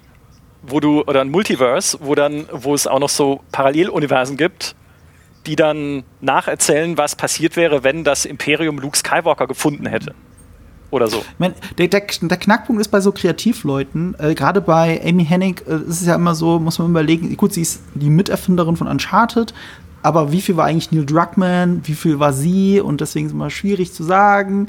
Ähm, aber solange du kreative Leute hast, die in diesem Universum was erzählen wollen, wird auch immer irgendwann was passieren. Natürlich ist auch viel Scheiße dabei. Natürlich wird viel gegen die Wand geworfen und geguckt, was kleben bleibt. Aber du wirst immer in der Kunst gute Leute haben, die tolle Ideen haben. Und unter denen sind auch immer Leute dabei, die Star Wars-Fans sind, weil wir so viele Star Wars-Fans sind. Und deswegen mache ich mir da eigentlich gar keine Sorgen. Ihr macht das Sette zu utopisch, weil die gute Geschichte, vor der ihr Angst habt, dass sie nie kommt, die habt ihr ja nicht im Kopf und die hab ich nicht im Kopf, die hat jemand anderes im Kopf. Und also da können wir uns jetzt nicht hinein Stories, weil fand ich war, war schon gut dabei. Ja, also, das ja. klingt schon nach einem Mobile Game, das keiner spielen will. Ja. ja. Hier, wir haben ja noch einen Kandidaten, der war auch jetzt gerade schon im Chat erwähnt. Ubisoft macht ein Ubisoft Game. Also Demi, Star Wars von Ubisoft, wie, wie auf einer Skala von 1 bis 10, nee, sag mal von 1 bis Episode 9, wie sehr gruselt es dich? ich bin ja, ich bin ja tatsächlich, also äh, ich weiß, ich bin ja auch, was Assassin's Creed angeht, äh, mittlerweile eher in der Skeptiker-Ecke nach dem Valhalla. Aber ich bin tatsächlich eher optimistisch, dass es cool werden könnte, weil auch Ubisoft ein Entwickler ist, der lernt äh, und man muss ja auch sagen, ne, also ja, wir reden oft drüber, Formelhaftigkeit von Open Worlds und so weiter und so fort, aber oft sind die Spiele sehr, sehr gut. Ja, Assassin's Creed Odyssey war super, Assassin's Creed Origins war super und auch in The Division 2 war in vielen Punkten super. Ähm, von daher kann ich mir schon vorstellen, dass das ein richtig, richtig gutes Spiel wird, ja, ähm, wenn es nicht vollgestopft ist mit NFTs. ähm, aber äh, ich bin tatsächlich einfach sehr neugierig, in welche Richtung sie gehen, weil ich keine Ahnung habe. Ich ähm, glaube halt, mein Gefühl sagt mir, dass so diese Ära, ne, du kämpfst gegen Sturmtruppen, dass das so ein bisschen vielleicht mit einem Jedi Fallen Order 2, dass sie da vielleicht ein bisschen weg sich bewegen von. Ich würde es mir zumindest wünschen. Äh, ja, auch wegen der neuen Ideen, aber auch, weil jetzt ist auch wieder gut mit dem Imperium. Also ich würde es gerne auch mal wieder was anderes sehen. Äh, und ich, ich frage mich halt, ob sie mehr in die Ära der New, Re New Republic gehen, wie auch das Star Wars Squadrons, weil das muss man auch sagen, das war halt das erste Spiel im neuen Kanon, glaube ich, wo man, gut mit der Battlefront 2 Kampagne in Teilen, aber wo man halt ähm, wirklich mal gesehen hat, ne, New Republic Pilots, die halt nach dem Untergang des Imperiums äh, kämpfen äh, und gleichzeitig dann auch äh, imperiale Resttruppen, die auch weiterhin kämpfen, ähm, war von der Grundidee halt sehr cool. Es war im Endeffekt halt eine sehr konventionelle äh, Rogue Squadron Story ein Stück weit, aber ähm, dass sie eventuell mehr in diese Richtung gehen und sich dann überschneiden mit äh, dem, was ja auch ein Mando macht, wobei da ja auch noch mal ein bisschen Zeit dazwischen ist, also müsste man schauen. Aber ich glaube, mittlerweile könntest du auch Prequel-Sachen wieder auspacken und die Leute würden ausrasten. Also irgendwie so ein Star Wars-Spiel während der Klonkriege hatten wir ja im großen Stil noch nicht. Also wir hatten ja, was Clone Wars angeht, immer nur Lizenzspiele oder Lego-Spiele. Ähm, also von, den, von der Clone Wars-Serie oder ne, zu dieser Zeit, als diese Ära so richtig auch schon ausgeschlachtet wurde von der Serie, mhm. ähm, wäre auch was, was ich cool fände, äh, einen Jedi zu spielen in den Klonkriegen. Wäre der Hammer. Ähm, aber vielleicht gehen sie auch in die, in die, in die äh, Old Republic. Wäre auch möglich. Ja. In den Clone Wars äh, hast du zumindest äh, Battlefront 2, wo du auf Geonosis mhm. äh, rumturnen kannst. Als Ewok. Ich wollte gerade sagen, also Battlefront 2 ist doch sehr beliebt und das ist ja auch in den Clone Wars. Deswegen ja, der zweite, der zweite Teil, dann der erste ja nicht. ja, ja, aber also ja, kann ja, konnte ja heute leider nicht da sein, äh, war verhindert, aber er hat mich gebeten auszurichten, dass er so viel Battlefront 2 damals gezockt hat, dass er deswegen sitzen geblieben ist. Äh, dafür kann er bis heute alle, alle Star Wars Planeten auswendig durch Battlefront 2. Also es ist naja, beängstigend. Wo, er, war, er war bei einem wo, Quiz bei unseren Kollegen von Cinema Strikes Back und da war ein Star Wars, äh, eine Star Wars Kategorie und er konnte halt einfach auswendig wirklich alle Planeten, die dir eingefallen sind, hat er sofort gewusst und war damit weit vor seinem Gegner und hat natürlich gewonnen. Ich, ich wäre ich wäre da, ich hätte versagt. Also er hat, er hat doch was fürs Leben mitgenommen, dank Battlefront 2 die Sache ist, ich, ich, ich, äh, ich spreche da halt natürlich auch von äh, so Story-Spielen. Also klar gab es Spiele ja. nach Episode 2, die diese Ära abdecken. Es gab auch ein Clone Wars-Spiel, das Clone Wars hieß, für äh, dann noch die erste Xbox und Gamecube und so weiter, wo man einfach Panzer fährt über die äh, Klonkriegsschlachten, mhm. Schlachtfelder. Also das gab es auch. Und auch Battlefront 2 hat ja dann sein Klonkriegs-Update endlich bekommen, nachdem sie mit Solo durch waren, wo man mehr von, ne, wo man Geonosis spielen konnte und mhm. auch die ganzen alten Helden bekommen hat und so. Also das gab es schon. Ähm, aber ne, so eine Art von Jedi Knight in der Klonkriegsära, das, das, das halt verstehe ich, aber, aber du siehst das grundlegende Problem nicht. Es kann keinen Menschen geben, der Bock auf geile und gute Geschichten hat und der gleichzeitig großer Fan von den Star Wars Prequels ist. Verstehst du? Das ist eine Diskrepanz, die unüberwindbar ist. Ja, genau. Nein, das ist jetzt. I, I disagree. ja, nee, natürlich, man könnte natürlich, könnte ich was Geiles da drin erzählen und ich kann auch nur wieder auf Star Wars Visions und so verweisen, wo man ja mal wirklich komplett freigedreht hat. Ja, und viele machen das nicht, ist aber bei einem AAA-Spiel auch kein Wunder. Also, wenn du jetzt äh, eruieren musst als Studio, wo pumpe ich jetzt 50 Millionen Dollar rein, ist es in etwas, was so nostalgisch ist, wo ich weiß, dass es eher alle Star Wars-Fans spielen wollen, oder etwas, was nur zu einem gewissen Punkt nostalgisch ist, zu einer Ära, wo es nur eine Generation gibt, die jetzt ungefähr 20 ist und damit nicht so zahlungskräftig ist wie die Ära ab 30, die dann dafür Geld ausgeben werden. Also aus einer rein äh, marketingtechnischen Entscheidung verstehe ich, dass es noch nicht so viel Clone Wars Spiele gibt. Mhm. Aber aus einer rein marketingtechnischen Sicht in zehn Jahren schon, weil dann ist das die neue Nostalgie von, für eine zahlungskräftige äh, Basis. Kundenbasis. Mhm. Hm. Bis das ist der einzige Grund. Auch so remastern, dass es aussieht wie was, was man sich anschauen kann mit diesem komischen Animationsstil. Aber das ist jetzt nochmal wieder was anderes. Wo, wo, ich vorher noch einhaken wollte, weil du auch das äh, mit Eve erwähnt hast, mit, dem, mit der Kenntnis der Planeten. mhm. jeder, der Star Wars-Spiele spielt, kann dir irgendwann mindestens die Hauptplaneten auswendig runterbeten, weil die ja immer vorkommen müssen. Ne? Äh, außer Nashadar, ja. das ist immer, das ist so die Special-Welt, die man halt haben muss.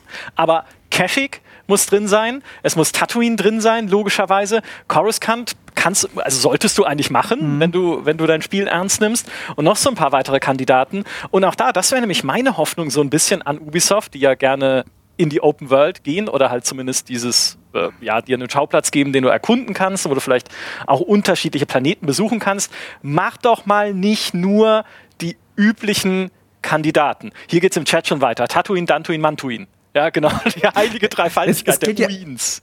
Ja, es geht ja bei Star Wars ja auch so weiter, dass sie, für, dass sie neue Planeten einführen, wie die alten aussehen. Ja, also ja. Jeddah. Mhm. Ich weiß schon gar nicht mehr, wie der Planet Jakku. hieß, wo Ray war. Ich hab's schon vergessen, weil es so egal ist. Jakku. Jakku. Es ist, es ist unfassbar. Es ist einfach der gleiche. Weißt, habt ihr die Concept Arts gesehen von äh, äh, Episode 7? Äh, da, da war äh, Jakku, hat schon von Anfang an eingeplant, also der Ort, wo Ray oder Kira, wie sie zuerst hieß, lebte. Aber es war ein Schrottplanet.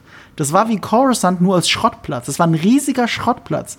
Und das war eine geile Idee, weil das ist eine Schrottwüste, aber das ist natürlich teurer als in Jordanien zu drehen, denke ich mal. Und das Nein, ist dann echt? so der Grund, warum es nicht passiert ist. Echt? Glaubst du Geld? Glaubst du Geld hat sie dann letztlich davon abgehalten? Ich hätte jetzt gesagt, nee, es ja, muss, wobei, halt, nein, nein, nein, muss immer auf dem Wüstenplaneten anfangen. Es, es, ist nicht nur Geld. Also, weil, ähm, ich meine, sie haben ja selbst in der Wüste gedreht und haben dann, äh, wie hat Oscar Isaac so schön gesagt, er stand mitten in der Wüste und dann haben sie einen Greenscreen hinter ihm hochgezogen. Und dann hat er J.J. Abrams gefragt, warum ziehen wir hier einen Greenscreen hoch? Wir sind extra hierher geflogen. Er sagt, ja, wegen dem Licht und dann sieht das alles besser aus und so. Aber ne, also auch wenn man on Location dreht, heißt es nicht automatisch, dass da nicht doch Greenscreen involviert ist. ähm, äh, der, der andere Grund ist wahrscheinlich, weil J.J. Abrahams äh, dann darauf bestanden hat, dass es genauso aussehen muss wie Episode 4. Fertig. Ja. Das ist halt, der, der kann sich nicht von der Wüste trennen. Hm, ja, Schrott ist ja coole Idee, aber dann weiß ich nicht, ob wie das am Ende aussieht. Nein, es muss aussehen wie früher. Ja. Und das, aber wenn wir zum Geld nochmal zurückkommen, ne? ich meine, äh, klar, wenn du einen Schrottplaneten machen willst, der gut ausschaut, das kostet halt richtig was. Ja, also klar, heute gibt es vereinfachende Methoden. Bei Mandalorian haben sie viel gemacht mit der Unreal Engine 4, wo wir auch schon mal hier im Podcast jemanden zu Gast hatten, der daran mitgearbeitet hat, der Matthias Worch mhm. von Epic. Sehr, sehr cool, ähm, was der auch erzählen kann. Die, der Punkt ist aber, im Gaming ist es, ich will nicht sagen, dass es einfach ist, sowas alles umzusetzen, aber du mhm. kannst mehr machen als im Film. Du kannst sogar, ja. wenn du das machen möchtest, leichter alte Charaktere an anderen Punkten der Zeitlinie wiederbringen, statt sie irgendwie als Deepfake-Zombies mhm. durch Rogue One oder Mandalorian mhm. wandeln lassen zu müssen.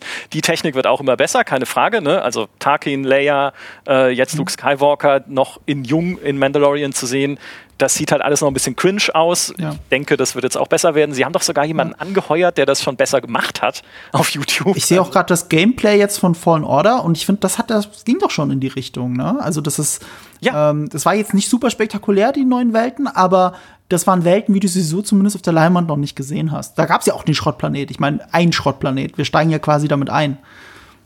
In ja. Fallen Order. Das hatten sie auch in äh, Force Unleashed, gab es auch diesen, ich glaube, wie hieß er, Rexos Prime oder so wo man gegen einen Jedi kämpft, der, äh, der sich halt auf so einem Schrottplaneten äh, versteckt hat. Und das war auch, also der sah so cool aus, wenn du das mal in einem mhm. Film zeigen würdest. Hammer. Ja. Und aber dank der Unreal Engine 4, beziehungsweise dank der Stagecraft-Technologie, weil die benutzen nicht mehr Unreal Engine, das haben sie nur in der ersten Staffel gemacht. Die haben jetzt eine eigene Engine entwickelt, ILM.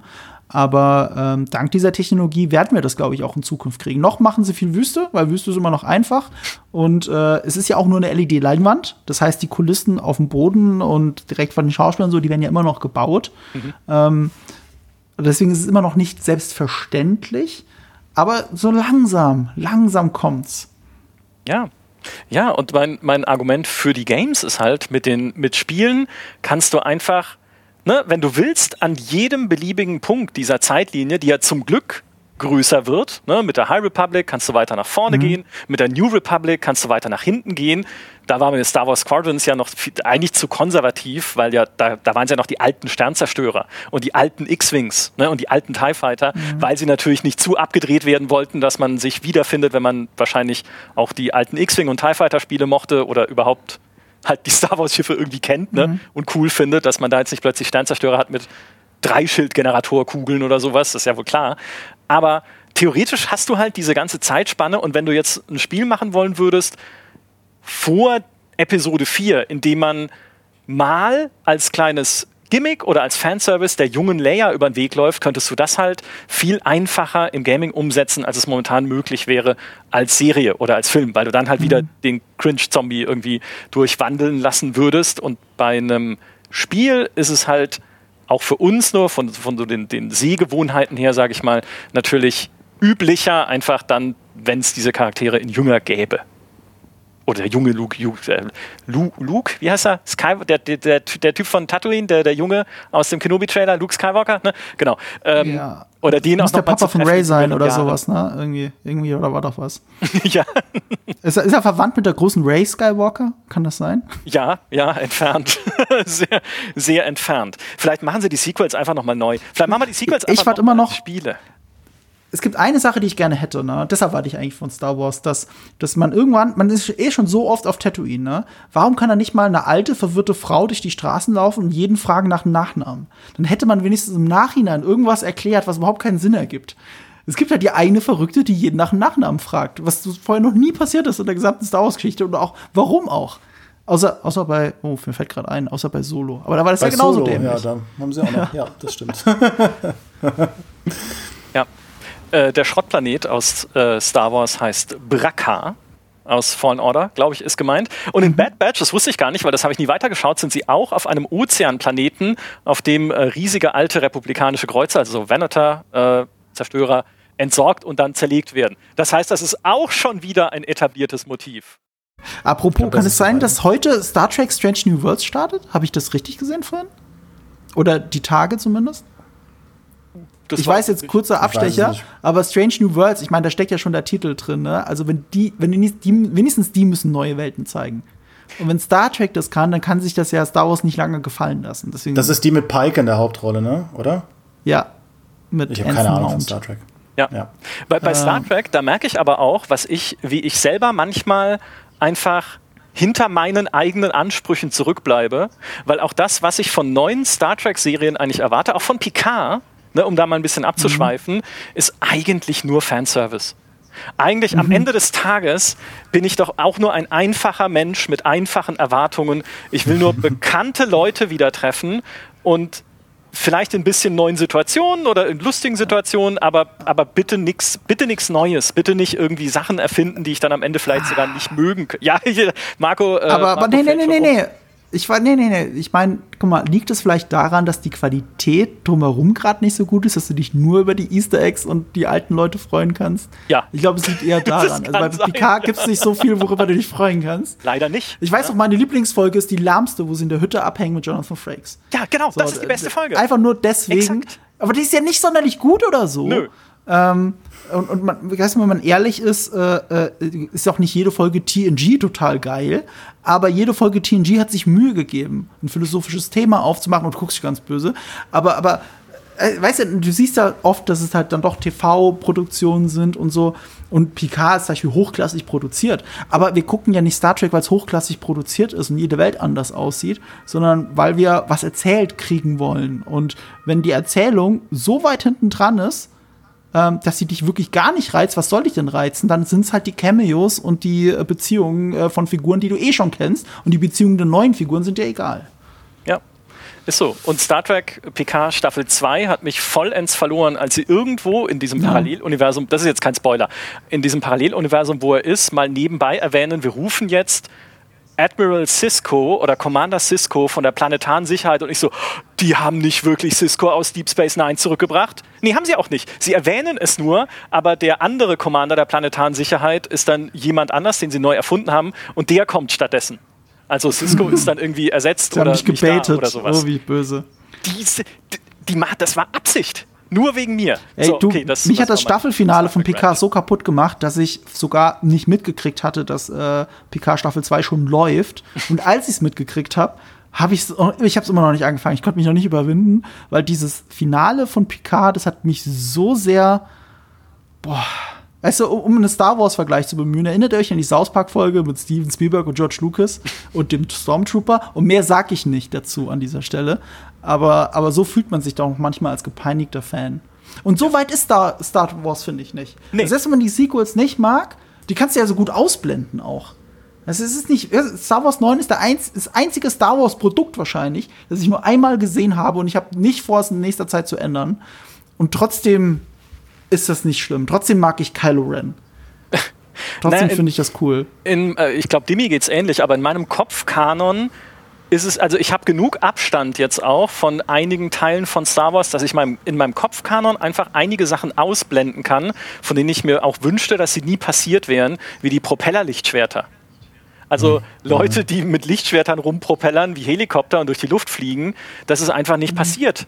Das war, das war äh, da, da, ist beim CGI was schiefgelaufen. Das muss ich dann ja, da so einfach. Das, äh, generell so Experimente mit Lichtschwertern, also ne, das Doppellichtschwert super, alles danach. Ja, das haben sie auch in äh, High Republic jetzt wieder weiter. Da hat dann die ein, eine Jedi hat dann so ein Lichtschwert, da kannst du auf den Knopf drücken, dann wird es, dann fällt es halt so runter und dann ist es halt eine Peitsche. Dann gibt es eine, die hat äh, äh dieses, was glaube ich auch Ray irgendwie in dieser einen Sequenz da hat, dass man so ausklappen kann. Mhm. Ähm, also es sind wirklich wilde Sachen, die man da teilweise sieht. Aber ich glaube, ähm, der Punkt, den, äh, den Marco da auch angesprochen hat, was einem echt hilft oder was ich auch bei mir merke, ist, man wird halt irgendwie gelassener. Also, ne, das habe ich jetzt auch gemerkt bei diesem Rückblick ja. aufs äh, Expanded Universe.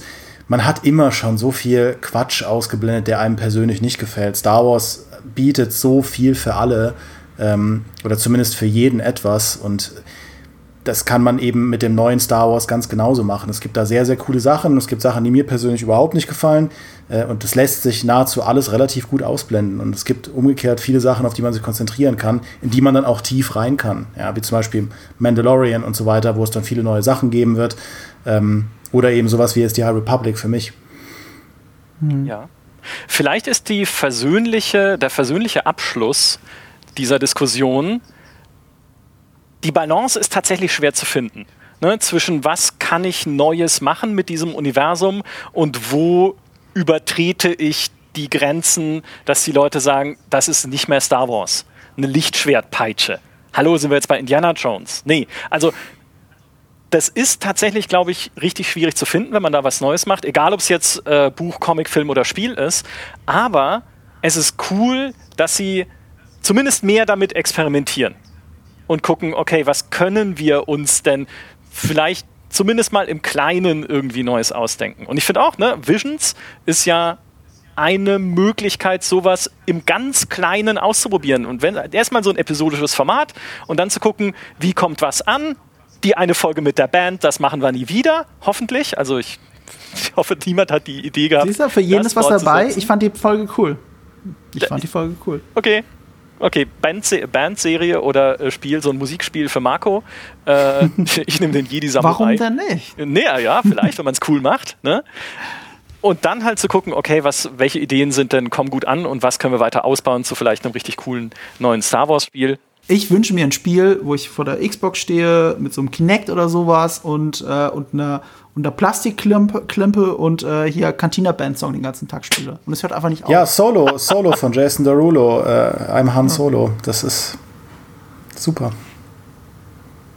Mit diesen bewegenden es, es Worten. äh, die allein, allein die Vorstellung ist wundervoll. Ich habe alles vergessen, was ich jetzt noch sagen wollte, weil ich lasse euch mit diesem Bild jetzt alleine das war eine Diskussion über die neue Macht der Star Wars-Spiele und vielleicht auch die neuen Untiefen der Star Wars-Spiele, je nachdem, in welche Richtung es geht.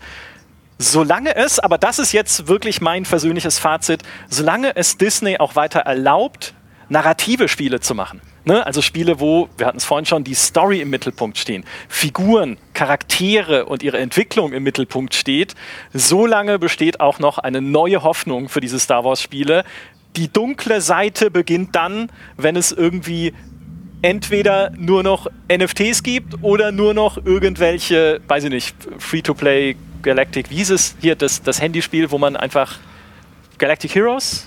Dieses äh, Galaxy of Heroes. Galaxy of Heroes. Genau. Also ja. sowas, sowas einfach nicht, ne? Das ist Klamauk, das kann nebenher laufen, aber bitte macht weiter richtige Star Wars-Geschichten als Spiel und bringt Kalkatan zurück. In diesem Sinne, mehr von Marco seht ihr auf seinem YouTube-Channel Nerdkultur und das und ihr hört auch mehr von Marco beim Podcast Nerd und Kultur und vor allem hört ihr dort auch die Antwort auf eine Frage, die ich jetzt auch schon mehrfach gelesen habe heute Abend. Warum ist Better Call Saul eigentlich die beste Serie ich will nicht sagen aller Zeiten, aber zumindest unserer Gegenwart. Ihr könnt es hören, ja. weil Marco dort regelmäßig die Einzelepisoden bespricht mit seinen Gästen. Super spannend. Ich habe es selber noch nicht gesehen, also bitte keine Spoiler, aber hört rein und lasst euch das erklären. Das ist wahnsinnig faszinierend. Du hast Better Call Saul nicht gesehen? Nee. Nee, das aber heißt du hast ja Breaking Bad gesehen. ja. Hast du Breaking Bad? Also, aber hast du Breaking Bad gesehen? Magst du Breaking Bad? Natürlich. Da musst du Better Call Saul sehen, Micha. Es ist, ich bin an dem Punkt, wo ich sage, es ist besser als Breaking Bad. Ja. Es ist besser. Okay. Challenge Me. Ich habe eine Podcast-Folge dazu gemacht. Hört euch, hört euch gerne rein. Da gibt es auch einen spoilerfreien Part, warum Better Call Saul meiner Meinung nach sogar besser ist als fucking Breaking Bad. Und Breaking Bad ist super. Ich liebe Breaking Bad, aber Better Call Saul legt noch mal eine Schippe drauf. Und um den Kreis zu schließen zu Star Wars, eine der Better Call Saul Regisseurinnen, die auch eine meiner Lieblingsfolgen gemacht hat, macht alle sechs Folgen Kenobi. Das gibt mir auch Hoffnung. Das ist doch schön. Ich überlege gerade, wie man Breaking Bad dann umsetzen könnte auf Nar Shaddaa, dem Albuquerque des Star Wars-Universums. Einfach mit irgendeinem Typen, der dort in einem alten Frachtcontainer äh, Spice kocht oder sowas. Na, Wer hat ja den Kenobi-Trailer gesehen? Es spielt ja nicht nur auf Tatooine, es spielt ja auch auf so einem Nar Shaddaa-ähnlichen Planeten tatsächlich. Oh, da gibt es auch schon. Der, Hongkong, der nach Hongkong aussieht. Ja, alle, alle Ideen sind schon gehabt. Ich gebe auf. Demi, mehr von dir sehen, hören, lesen und überhaupt nehmen wir wahr bei GameStar natürlich und auch in unserem GameStar Podcast, den ihr abonnieren könnt bei Spotify, iTunes und überall sonst, wo es Podcasts ebenso gibt. Da geht es nicht nur um Star Wars, sondern manchmal auch um Dinosaurier. Also alle wichtigen Themen sind auch da schon abgedeckt. Hört gerne mal rein. Und das war's für heute mit unserem Talk zu Star Wars. Ganz lieben Dank, Demi, ganz lieben Dank, Marco. Und lieben Dank an alle, die uns zugehört haben. Möge die Macht mit euch sein.